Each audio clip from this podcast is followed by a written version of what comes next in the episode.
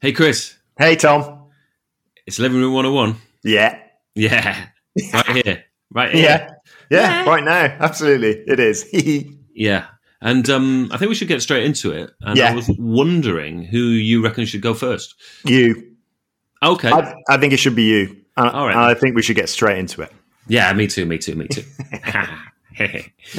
So what it is, Chris, is it's tech gimmicks on the TV. So specifically, what I'd like to put into Living Room 101 is the extreme slow-mo. Right. Have you seen this? The extreme slow-mo, especially in sports. Now, I think it's mainly cropping up on the tennis, yeah? Right. On the tennis coverage. Yeah.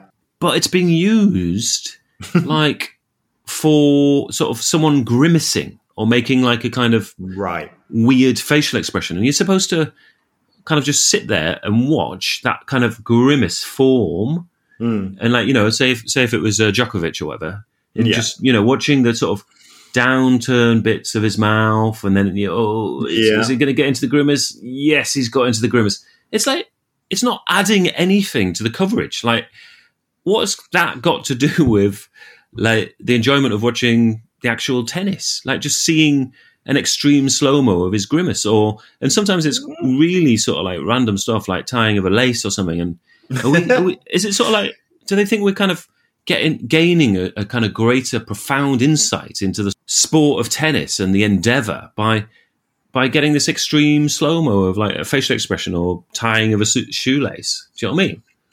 Well, you know, like you're getting more of an aesthetic experience from your viewing, aren't you? I think it's maybe adding a bit of texture in there. Well, why are you watching the tennis? You're not watching for aesthetics. You're watching for the thriller, the rally, the kind of incredible virtuoso kind of shots that they're doing. The weird, I mean, it started like I think when it started, you had quite a lot of like tennis balls bouncing off rackets, and you see And they are the lovely the strings going back and pushing the ball out. I'm seeing in my mind's eye the ball just landing on the line. Ooh, that's beautiful. We're seeing a few little slightly dry blades of grass flick up, and then a bit of chalk. Chalk flew up. You know, love that. That's not chalk anymore, is it? But whatever that is, you know. Ooh, that's nice. It's nice. I like that. It's part of You know, that's part of the kind of enjoying the sporting side of it, but like and then it's been used on crowd members, like people in the crowd. Like, oh, one of them made a funny sort of facial expression, and now we have to see it in slow mo, like happening. or one of them's eating a strawberry, and like you have to see the kind of strawberry go in and then munch, munch, munch. I mean, what? But listen, look. You know, there's always been these little moments, the lull in the play, you know, where we're sitting down eating our banana and that funny pink drink. No one knows what it is, you know. So it's pretty Pims, though, isn't it? Sure. Pims. It's Pims, isn't it? Pims. Isn't I'm talking about the players. Oh. You know, they've got that drink, that pink drink in their things, in their plastic bottles. So there's always been those moments where the camera has had to find something hilarious in the crowd, like someone wearing a hat or someone with a sign that says "Kiss me, Djokovic," you know, or like Serena Williams' dad doing those little, you know, notices that he used to do on his little whiteboard thing. So I think the extreme slow-mo of a shoelace being tied up, I mean, admittedly, it's not something I think we need to see in extreme slow-mo, but I do think it's adding a bit of texture to the game. You know, we all need a bit of time to relax after the intensity of, you know, a long rally. Nah. And, you know, Tim Henman missing an easy smash. You know. Oh, God, the volley's got into the net again. Oh, no. Oh, God. And then his dad. Do you remember his dad? Yeah, who looked just like him. Just like him, but like, God, he had a stony face. You know, and you could just see like the years of like, come on, Tim, you know, Tim, we're going to tennis practice. Okay, Dad. Like getting his little bag and his dad sort of just, you know, forcing him to play tennis for years and years. And sitting in the crowd, like with the stoniest face in the world, but underneath the actual pain, the kind of extreme pain of seeing his son not quite make it again, you know, to the final. Well, this is the thing. Like, I remember it being agony. And I'm really far from being Tim Henman's dad or any kind of close relative. And it was agony for me. Yeah. Imagine. Yeah. Or did he just love him no matter what? You know, like the message above, because the message above the tunnel is, you know, meet those two strangers. What is it again? It's from If, isn't it? Meet those two imposters just the same or something. I knew you'd know it. That's cool. Yeah. Well, I can't, I can't do the whole thing. But, I think that Tim Henman Sr., as I assume he's called, I don't think he loved him any less. But nonetheless, his son was putting quite extreme strain on his heart, both emotionally and physically. When you said, did you say you don't think you loved him any less, or did you say, I don't think he loved Tim any less? I don't know. He reminded me a little bit of one of those Moai statues, you know, on Easter Island. Excuse me? Oh, right. Yeah. Absolutely. Yeah. They must do quite a nice tea when the Rotary Club gets together round theirs for tea and cakes. I mean, I don't think it ever gets rowdy at the Henmans. No, but it makes me feel really depressed thinking about that. Do you think it's served? The sandwiches are sort of served in the conservatory. Yeah, oh, definitely. Yeah. Because it gets nice sun, the conservatory, but it's not too hot. It does. You know? Yeah. And then, do they sort of generally avoid talking about Tim, or is Tim the center of the conversation? They pretend not to really like talking about Tim, but they're very easy to kind of force it. They think it'd be unseemly to just talk about Tim, so they ask about your daughter Carol first. Yeah. And how she's getting on at university, but then you ask how Tim's doing, right? But you pretend you're really just asking about his wife and children, you know. But then, and how, you know, I'm not that interested, but also, like, how's the tennis? Yeah, because it's Wimbledon soon, isn't it? You know, and then they'll start talking. Then they're into Tim talk, yeah. Yeah, Tim talk. Yeah. They'll talk about the training. They might even talk. They won't be explicit, but they might even talk about someone on the tour who's been a little bit disruptive. Oh, God. They won't say who. But it's your man from Australia, isn't it? Yes, Pat Rafter. Or is it Pat Rafter? Philippoussis. Or Nick Kyrgios. I was thinking of Kyrgios, yeah. Well, he's not quite Tim's generation, though, is he? He is a bit after Tim, and he's post Tim. He's a bit after Tim, yeah. Might be Philippoussis, though. I mean, he's quiet, but, you know, maybe it was him. It might have been him, mightn't it? But, yeah.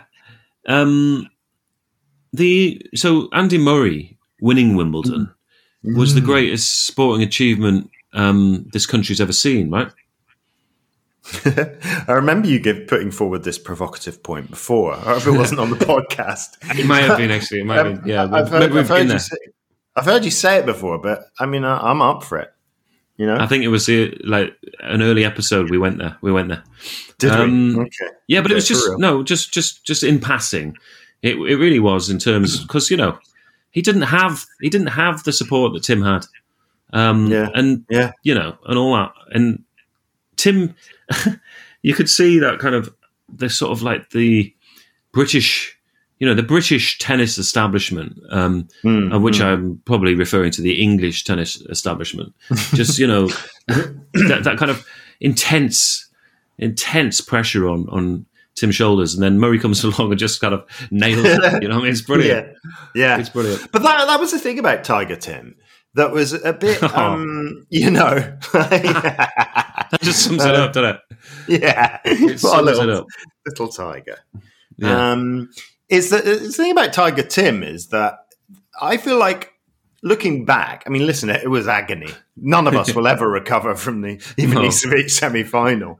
And how magnificent it would have been for him to get to a final, or, you know, even to win. I think we know he wouldn't. Well, it was a magnificent, let's just say, in passing, it was a magnificent achievement to get to the semi. It was, but he got to the semi-final a few times, didn't he? He did. He did a couple of times. Basically, every year he did incredibly well, given that he was not a top level player. No, you know exactly. What I mean, like that's what you feel about Tiger, Tim. It's like, you didn't win Wimbledon, but Christ, for someone who probably, if he wasn't British and didn't have like Wimbledon to weigh him out every year and like these crowds back him on, you probably would barely have heard of. You know what I mean? 30 in the world or something. I don't know. Maybe I'm doing him a disservice, but he did really well. But then Andy Murray just came along and he was just better. Yeah, he was better. Yeah. Well, Murray actually. It feels to me like. I mean, we're deep diving into tennis here, but it feels to me like Murray actually reshaped the game because he started winning games because of like it's just tenacity, where he would like return the ball no matter what. He would chase every single thing down, and then he would do a drop shot. So his, nobody was doing that before Murray did it. Everyone does it now. You know what I mean? And Murray was the first one to do that. Suddenly, throwing a drop shot, or because before that it was Nadal and Federer sort of slogging it out at the baseline. That's what they were doing. And then before that, it was serve and volley, like it was Sampras and the Henmans, and like, do you know what I mean? So that was, I mean, Murray. Not only did he sort of come at just nail it, he actually. I think it was a bit of a paradigm shift in tennis. Have you ever considered a career as a sports journalist? I've never considered that. No, I think you should. I'm not sure about that. I've got a bit of a beef with Wimbledon. Go on. I'm not too happy that Henman Hill, the hill, outside Wimbledon, where the crowd sit and watch the big screen. It was renamed Murray Mount during Murray's heyday. Now they're calling it Henman Hill again. And I think that's a little bit disrespectful to Murray. Well, I think what happened was there was like a quiet word, wasn't there, in Sue Barker's ear? Really? And so Murray Mound, I think they were calling it, Murray Mound. Am I thinking Murray Mint? I might be thinking Murray Mints. Yeah, you might be getting... Yeah, Murray Mint's coming in there, and I think there was a little bit of a word, wasn't there? It's really, we don't want it to change from Henman Hill, which again is like that's just sort of the English tennis establishment asserting itself, isn't it? And like it does that feel that Lloyd guy, David Lloyd. Remember, yeah, well, is it? No, it's John Lloyd. John Lloyd. Who's John David Lloyd? He owns the clubs, the sports clubs. It's his brother. They used to play doubles, didn't they? Oh, back in the day. I didn't know there were two of them. I always thought it was the same person. Yes, they both used to play tennis. But Lloyd, I remember him giving a sporting comment once. And again, I may have mentioned this before, but he was. Do you remember it? He said something like one of the players hit a shot, and he sort of said, that's straight out of the park. That's park play. What? Park play. I see. So the kind that you would play in the tennis court in a park. In a public park, yeah. Not at your local tennis club, is what he meant. And I just thought that, mate, just sums up why it took so long for anybody to win Wimbledon in this country. Because, sorry, Lloydie, but not everyone has the money to join a tennis club. Do you know what I mean? And have tennis lessons for the age of 4. You know what I mean? And actually, there's probably some. If you went and looked in the park, there's some probably rough diamond genius tennis players that are going totally recognised because they haven't got the wherewithal, unsung. They haven't got the wherewithal to get themselves down the club. And if you, Lloydie, got off your arse and the establishment got themselves down the park, then you might spot these people. Same as they do in Brazil, like with football players, things like that. Get out there, Do you know what? What I reckon, it's just sort of occurred to me, but people like Lloydie, right? When Andy Murray won Wimbledon, they must have been really, really down about that. Because in those 70 years between, was it the 20s when Fred Perry won and then like, whenever Andy Murray won, 30s to the whenever, you had these nearly men of British tennis who were the big, they were the big thing. They got a job, commentating. They opened a tennis club. They got married to Chris Evert. Yeah, you know, and they were quite dashing. But then someone really good came along who actually won and made them look a little bit not so great anymore. Yeah, I mean, they were never that great. These Neely men, you know. I mean, Lloydie, just never that great. Probably didn't actually apply himself that well anyway because he just was too busy eating, you know, sandwiches in the clubhouse. Yeah.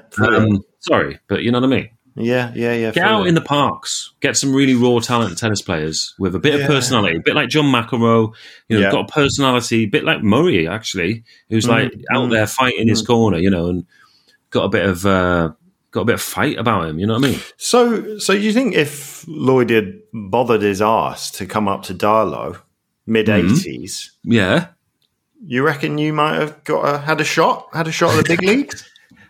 Hey, well, I entered the sixth form tennis tournament. And Here we go. And the teacher said, because I beat this guy, he was a member of the local tennis club, like, and, you know, lessons the lot.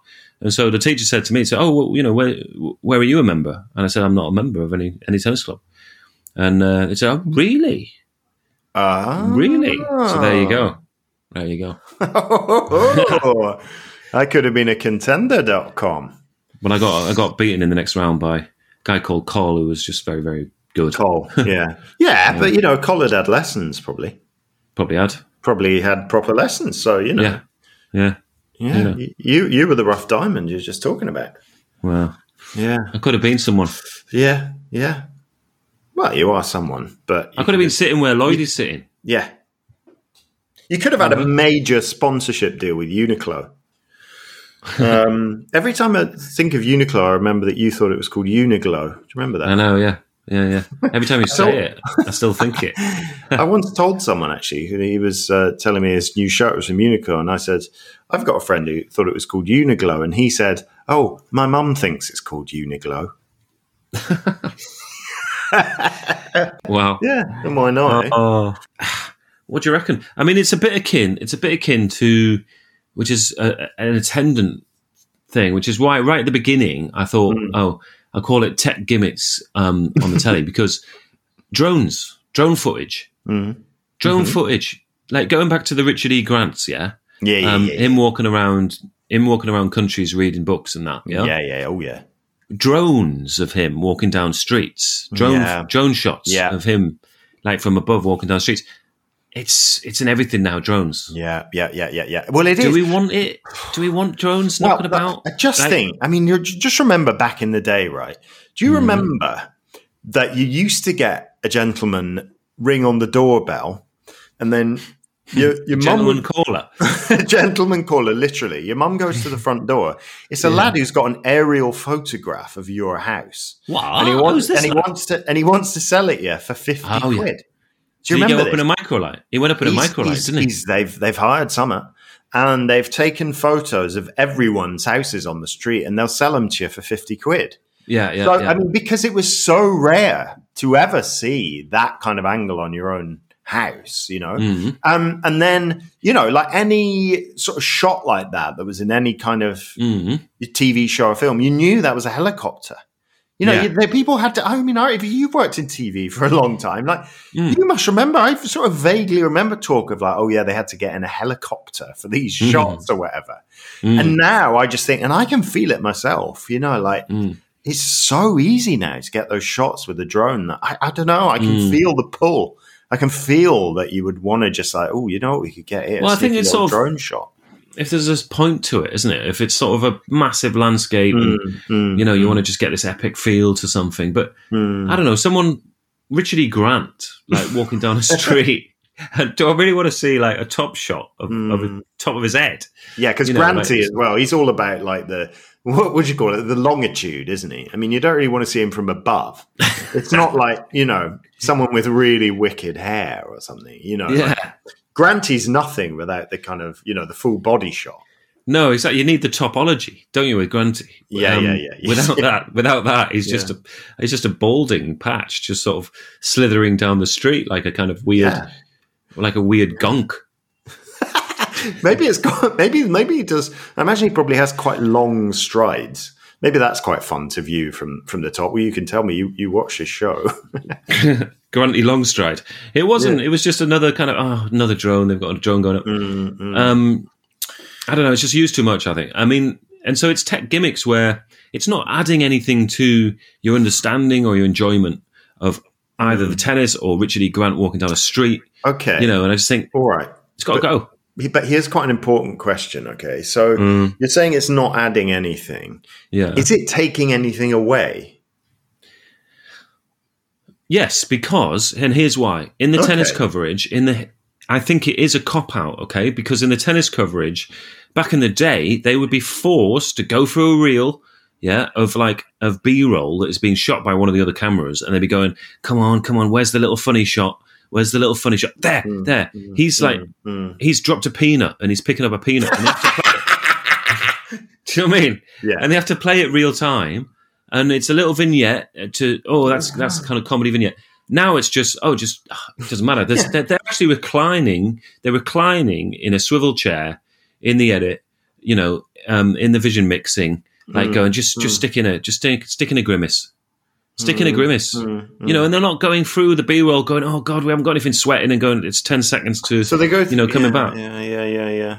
I mean, I'd like to see that, behind the scenes. A bit like, do you remember that 80s film Broadcast News where it's all, behind the scenes at the news station? And that's really fun, everyone having to run around and get the tape. So, but I don't think as a viewer, I'm really sorry, I don't think I mind. In fact, au contraire, I think I quite like the extreme slow-mo. Look, I like the extreme slow-mo when it's to do with the sport. So if it's the ball hitting the line, the ball hitting the racket, something to do with the actual rally, it gives you an extra dimension to it. Not a grimace, or not someone eating a strawberry in the crowd, or and you have to sit there and watch that for 15 seconds as it goes on. Do you think this is a bit like Specialist because you work in TV? No, because it's actually the whole audience is having to suffer this. You know what I mean? Is the whole audience suffering? Or are you just, is this just a fallacy that you think that everyone watches the tennis like you? Well, a former tennis maverick turned TV producer, director, that is, looking askance at super slow-mo in the way that me and, Chris Packham, we're just watching... And then probably another Chris as well, like Chris Waddle, right? Yeah. We're all watching it. So there's you, Chris Packham, and Chris Waddle, yeah? Yeah, and Chris Evans, right. Both the ginger radio guy and the actor from Captain America, right? All right. We're all watching together, and Chris Pine and Chris Pratt, right? Yeah. They're in America. They've stayed up late for the tennis or potentially got up early. I can't quite work out the time difference right now, but we're all watching... And none of us are even thinking about the slow-mo, not even those big American actors who are used to tech stuff. I don't think we watch it like Tom Collinson. I don't think the Chris Evans, the American guy. Yeah. I don't think he's staying up late to watch the Wimbledon tennis. I just don't think he's doing it because I think he's got better things to do, especially when there's loads of slow-mo in there of people grimacing. Evans is turning it off. He's going, I'm not watching this. I'm not grimacing. There's no shade at Wimbledon. I mean, your boy Cruz was there this year. I spied him on the telly box. Yeah. So if it's good enough for Cruz, it's good enough for Evans. Yeah, but he's, fair play if Evans is coming over, watching it in centre court, but he's not sitting at home in his pants, eating popcorn, staying up late to watch. I see what's Wimbledon. Happened here. I see what's happened here. Think that Toms like tennis because you and Tom Cruise, right? Probably Tom Daly, right? You think that Chris's aren't good enough to watch tennis. That's basically what you're saying. You say that Toms will go. Toms will actually go to the tennis, hang out with their, pals, probably with David Beckham or whatever. Whereas Chris Evans, me, Chris Pine, Chris Evans, the other one, we don't really watch it properly. Is that what you're saying? No, I'm not. I'm saying Chris's watch it. But apart from Chris Evans, the American, I just don't think he would be there. What about Pine? What about Chris Pine? Yeah, Pine will be there. The rest of them, fine. Not Chris Evans, not the American guy. He's not staying up late watching Wimbledon. Going back to the you were calling me a you were calling me a tennis maverick, weren't you? Yeah. Okay. I didn't call you a northern tennis maverick, but I might have. You said that Lloydie should have got himself up north. Mm. But the other dimension to that maverickness was the state of the tennis courts. Mm.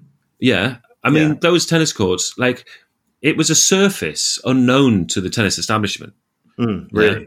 You know how you have, you have clay, you have concrete, don't you, asphalt, and then you have grass and all that kind of stuff. This surface was unknown. It was gravel, basically. Ah. We're playing on gravel. Wow. Okay. It was it was weird. It was like a grey. There was like a horrendous sort of grey dust. Yeah. Mm. And then basically like a road surface. Yeah. Yeah. Yeah. I mean, maybe it was thinking about. I'm just trying to think in my head. What on earth was that? It was just stones. Spread randomly across the court, on this kind of grey dust. And the ball would ping off, in every single direction. Mm. So you had to be on it to really, actually get the ball back, because the ball never bounced predictably. And so probably, it was like a road surface, just what they had left over from doing the roads, in tarmac, that they just thought, I'll bang it in the... Yeah. So probably if Lloydie had come up north, come up Darlow way, seeking out new talent, picked you up, you'd gone down, you'd had a bit of training and then gone straight to Wimbledon, you'd have absolutely smashed it. As, Becker. Too late now, though. An aging Boris Becker who's, been used to playing on lovely grass all his life. You come in, you're like, this is a piece of piss. I'm used to playing on a surface which is akin to the moon, Boris. Yeah, exactly. But we'll never know, Chris, will we? Because Lloydie never came up. He didn't do it. Because Lloydie didn't bother. I didn't see him there once down in... No. Actually, that was the Dean. I was thinking of the Dean's tennis court. It was usually vandalised, so it was pretty rare that you'd actually even get a game. The net had been... the net was... People used to steal the net. It'd be just, sagging because someone had, vandalised the post that it was on. Yeah. Anyway. So you're going to put this in, Chris, or what? No. Oh. Nah, I don't think so, no. Because I think it's a EU problem. I don't think it's a world problem. And right. Where do you stand on drones of Richard E. Grant's head? Yeah, you see, I'm all right with that. Because I still, as I said, I feel the pull of the drone. I know if I were directing Granty on that show, I wouldn't know. I think I might be a bit annoyed quite a lot of the time. But anyway, I know I'd be like, oh, please can I have a bash on that drone? Can we? Yeah. So what have you got for me, Chris? Well, I really did not intend this to be the sports episode, right? Yeah. But there is something that I need to try and get in. Oh. And I can see I may have to come at this from a few different angles, but that's all right. I'm kind of prepped for that. Yeah. But what I would really like to see go into Living Room 101, so we none of us ever have to go through it again, is rugby. Now, rugby. Let me take you through it, okay? So... I'm growing up in Scotland. I'm small, but then again, everyone's small. We're children, but even so, it takes a while. But there's Saturday mornings where I have to get up and play rugby. Now, my school was a small private school in Glasgow that was, I like to think of itself as posh, but it was the crappiest one. There were a lot better schools out there, but. Instead of just letting everyone play football, which is what we all wanted to do, what we all did in the playground, they didn't let us play football at all, and we just played rugby. Yeah. So everyone had to do rugby. And even from a young age, there was falling into really cold puddles, kind of 8:30 on a Saturday morning. And that was pretty gross. But I was all right. I was quite good. I ended up as scrum half. Mm-hmm. And so I'm scrum half. I'm quite, I'm quite into it. I quite like it. And at this point, right, Scotland win the Grand Slam, right? What? I think we're talking 1990. So I'm 11. Okay. Yeah. Gavin Hastings, probably the best player in in the UK. You know what I mean? Like of all the home teams, he was brilliant, amazing kicker, our captain, right? So I'm like, yeah, rugby's cool. Scotland won the Grand Slam. We're watching it, you know. My dad's English, so we're all watching it with my dad, and we're getting to slag him because he's English and they've lost. And we were absolutely brilliant. And, you know, I'm quite good. Then suddenly when I'm about 12, everyone, you know, all the kind of good rugby lads grow. And I'm like still very small boy. And so it's just like these massive lads. And I'm like, this is crap now, actually. But the time I grow, I'm like 15 or something. So, you know, like it's way too late. I'm out the loop. And anyway, like who would want to play now?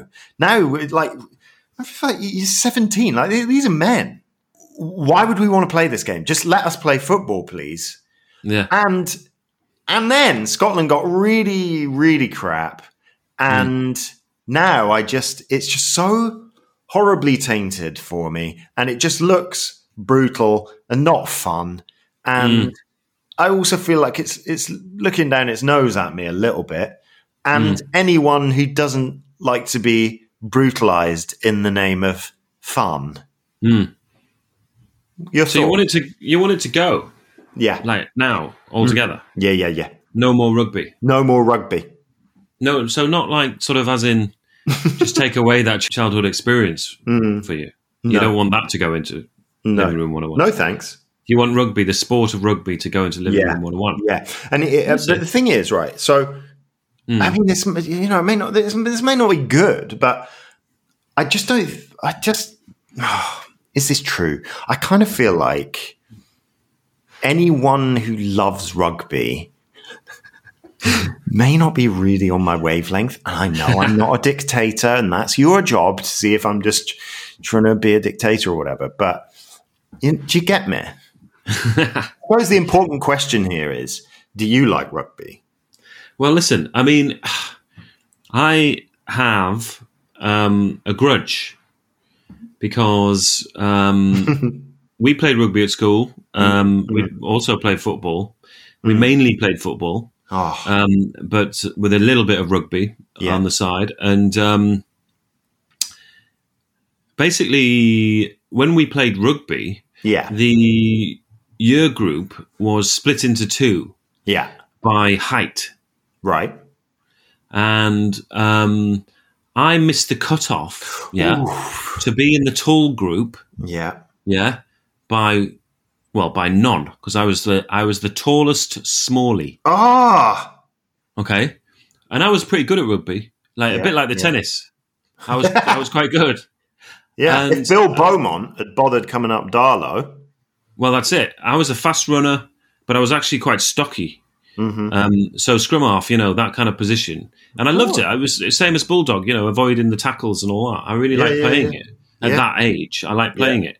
Yeah, but the rugby team, was all selected from the tall group. They didn't even bother looking at, in the small group for members for the team. So you know, it is. I mean, we only played a few. Sessions of it, because basically I think what happened was they were trying to pick the team from the PE sessions, and then the people who got into the team would go on and play more rugby. That is I feel like this is really backing me up. That is just horrible. That is absolutely judging people by their their physical size instead of how good they are at the game. These are PE teachers who, on my report, I think it said something like, George has improved steadily throughout the year. That was the report that I would get. They didn't know who you were. They just didn't know who are you. They'd be like, "Who are you?" You turn up to them lessons. They didn't know. They didn't even know. They didn't know your names. It was like it was just ridiculous. That's good teaching, isn't it? They would know. Like maybe they would know. They would know the top swimmer. You know. Yeah. And then so they would know all the people who were just showed like. Who were head and shoulders above the rest in certain sports, and then everyone else could just go jump off a cliff for all they were concerned. And I don't mind saying that because that was the case. To the point where, like, and again, you know, blowing my sporting trumpet here. I was, as I say, I was quite a fast runner, yeah? Yeah. And so I won, like, the senior 400 metres, yeah? And I beat the record holder of the previous year. What? Yeah, who was like, he was nearly double the height of me, yeah, this guy. Anyway, I beat him in the race. Wow. And he was like the record holder, but he'd been pegged by the PE teachers as like, he's like a standout kind of running star, yeah? Yeah. So when we got to the town sports... Yeah, yeah, because I qualified because of my my time or whatever. Right, right. And we got to compete against the other schools in the town. Right, like there were two runners. Yeah, one wore a 25 and one wore a 5, and the 5 was the faster of the two, the better. Mm-hmm. I mean, it's just the whole thing is like massively fascist, basically.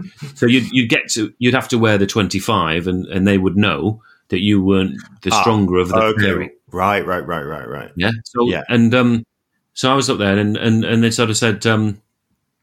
And they were giving me my number, like ready to go out on the track. Yeah, you know, represent my school. Yeah, in the town sports in front of lots of people. You know, and so I'd say number and say, "Oh yeah, well, who's the other runner?" They didn't even know. I remember the conversation. And I said, "Well, it's Wilson." And they said, "Oh right, you're 25." Yeah, even though I'd beaten him, and the only reason I was there was because I'd beaten him because of my time. And they just because he'd been pegged as like, oh yeah, he's like he's good at that. So you know, come on, we all want to know. What? Did you beat Wilson in the town games? I did. I qualified for the final.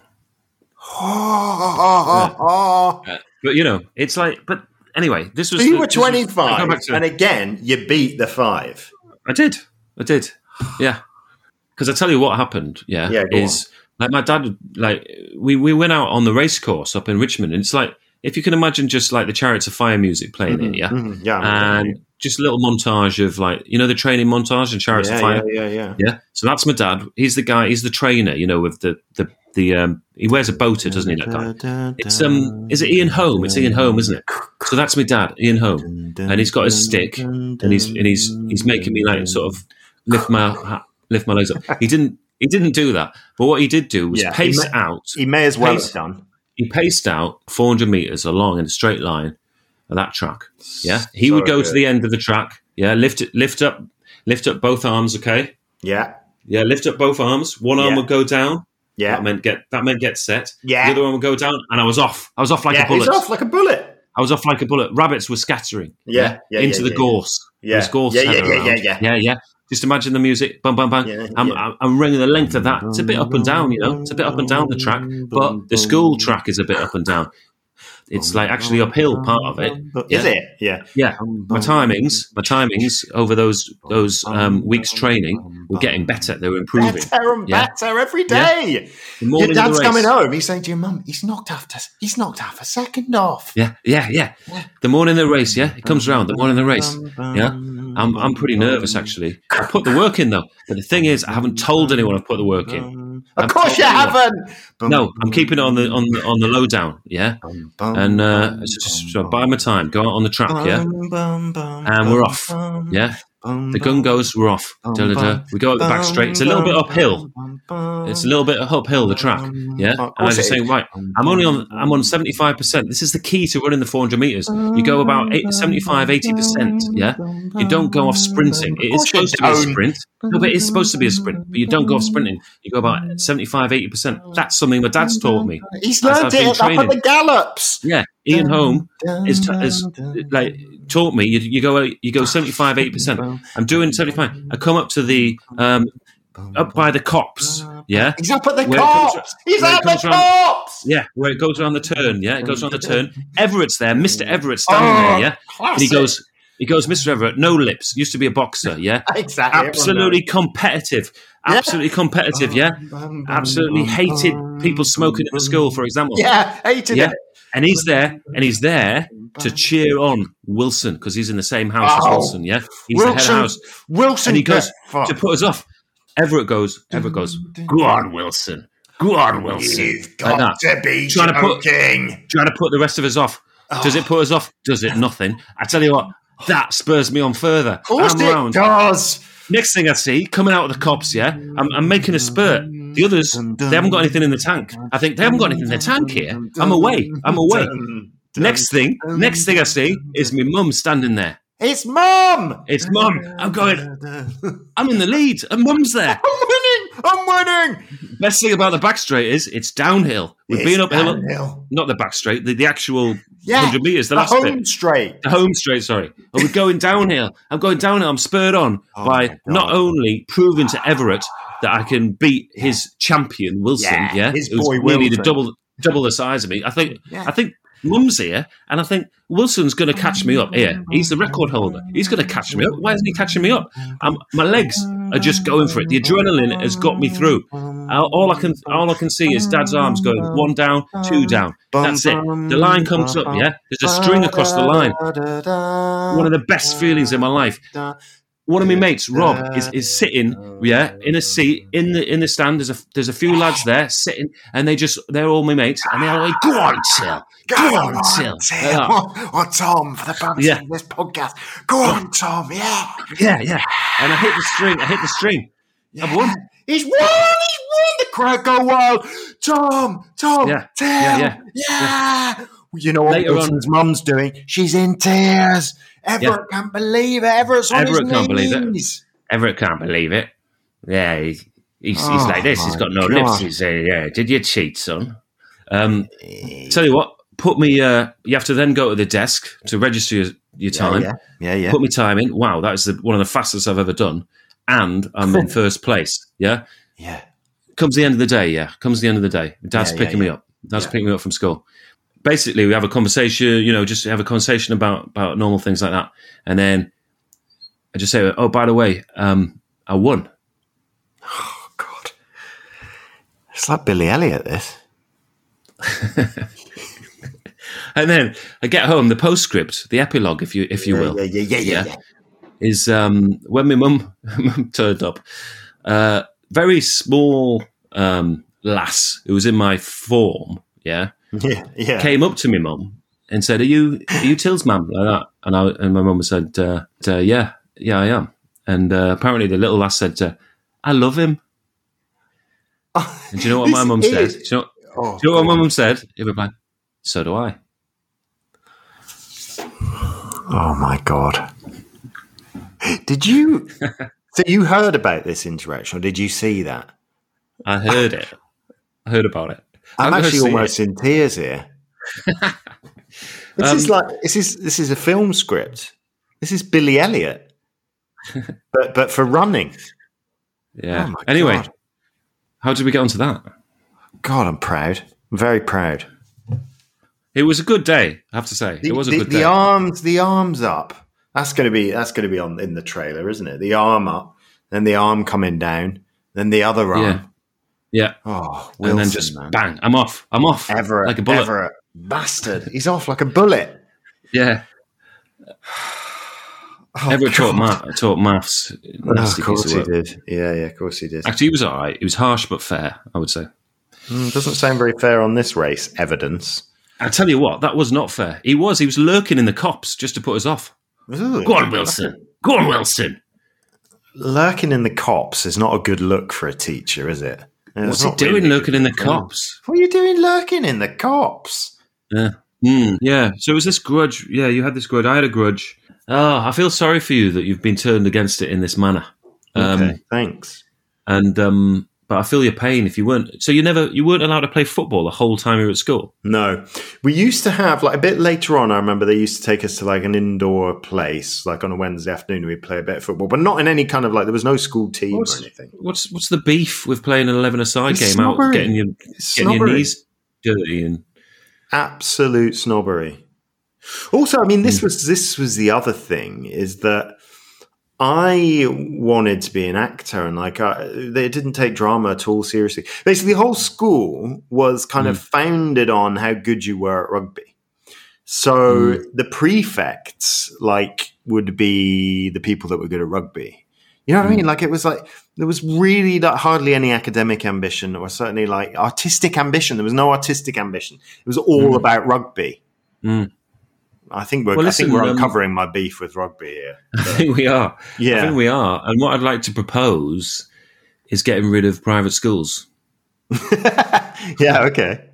Okay. Putting those in the Living Room 101. Instead of rugby? Yeah. Okay. Because let's face it, if we do that, rugby will die out anyway. Have you ever been to... Or it'll be democratised in some way. Have you ever been to Catford? Yeah, I've been to Catford. Yeah, yeah. So there's quite a big public school just next to... If you go sort of Forest Hill way, I can't remember the name of it, but in the centre of Catford, they've got like their cricket field. And it might actually be... It's sports field, so it might be a rugby pitch as well. Mm-hmm. But I always think driving past there because it's right on the South Circular. Mm. And it's like this huge patch of green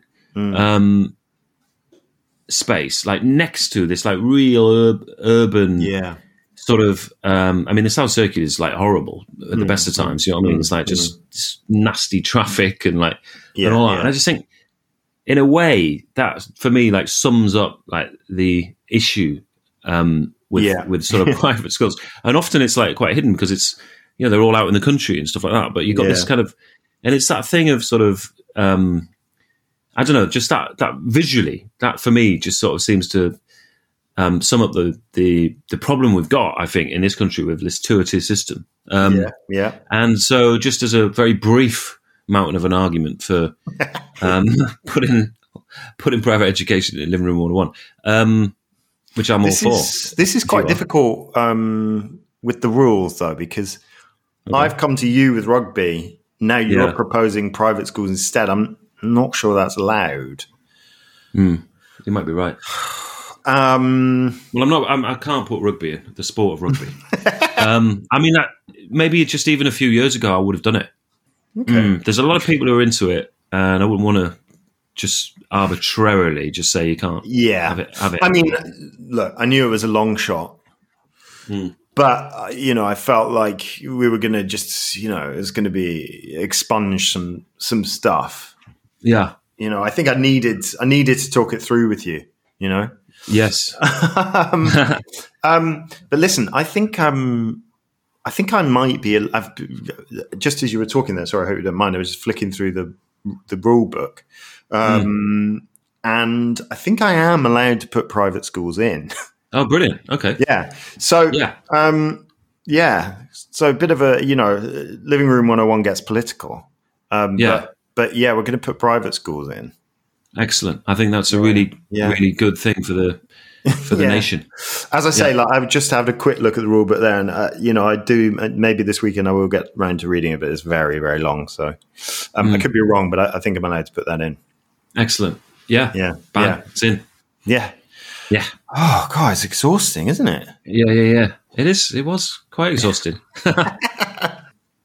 Anyway, on that note, Chris, we should wind it up. Okay, and but we've ended it on a positive note, for sure. Yeah, we have. Yeah, for definite. And so I'm going to say goodbye. And I'm going to say, oh, Tom. And then I'm going to say goodbye.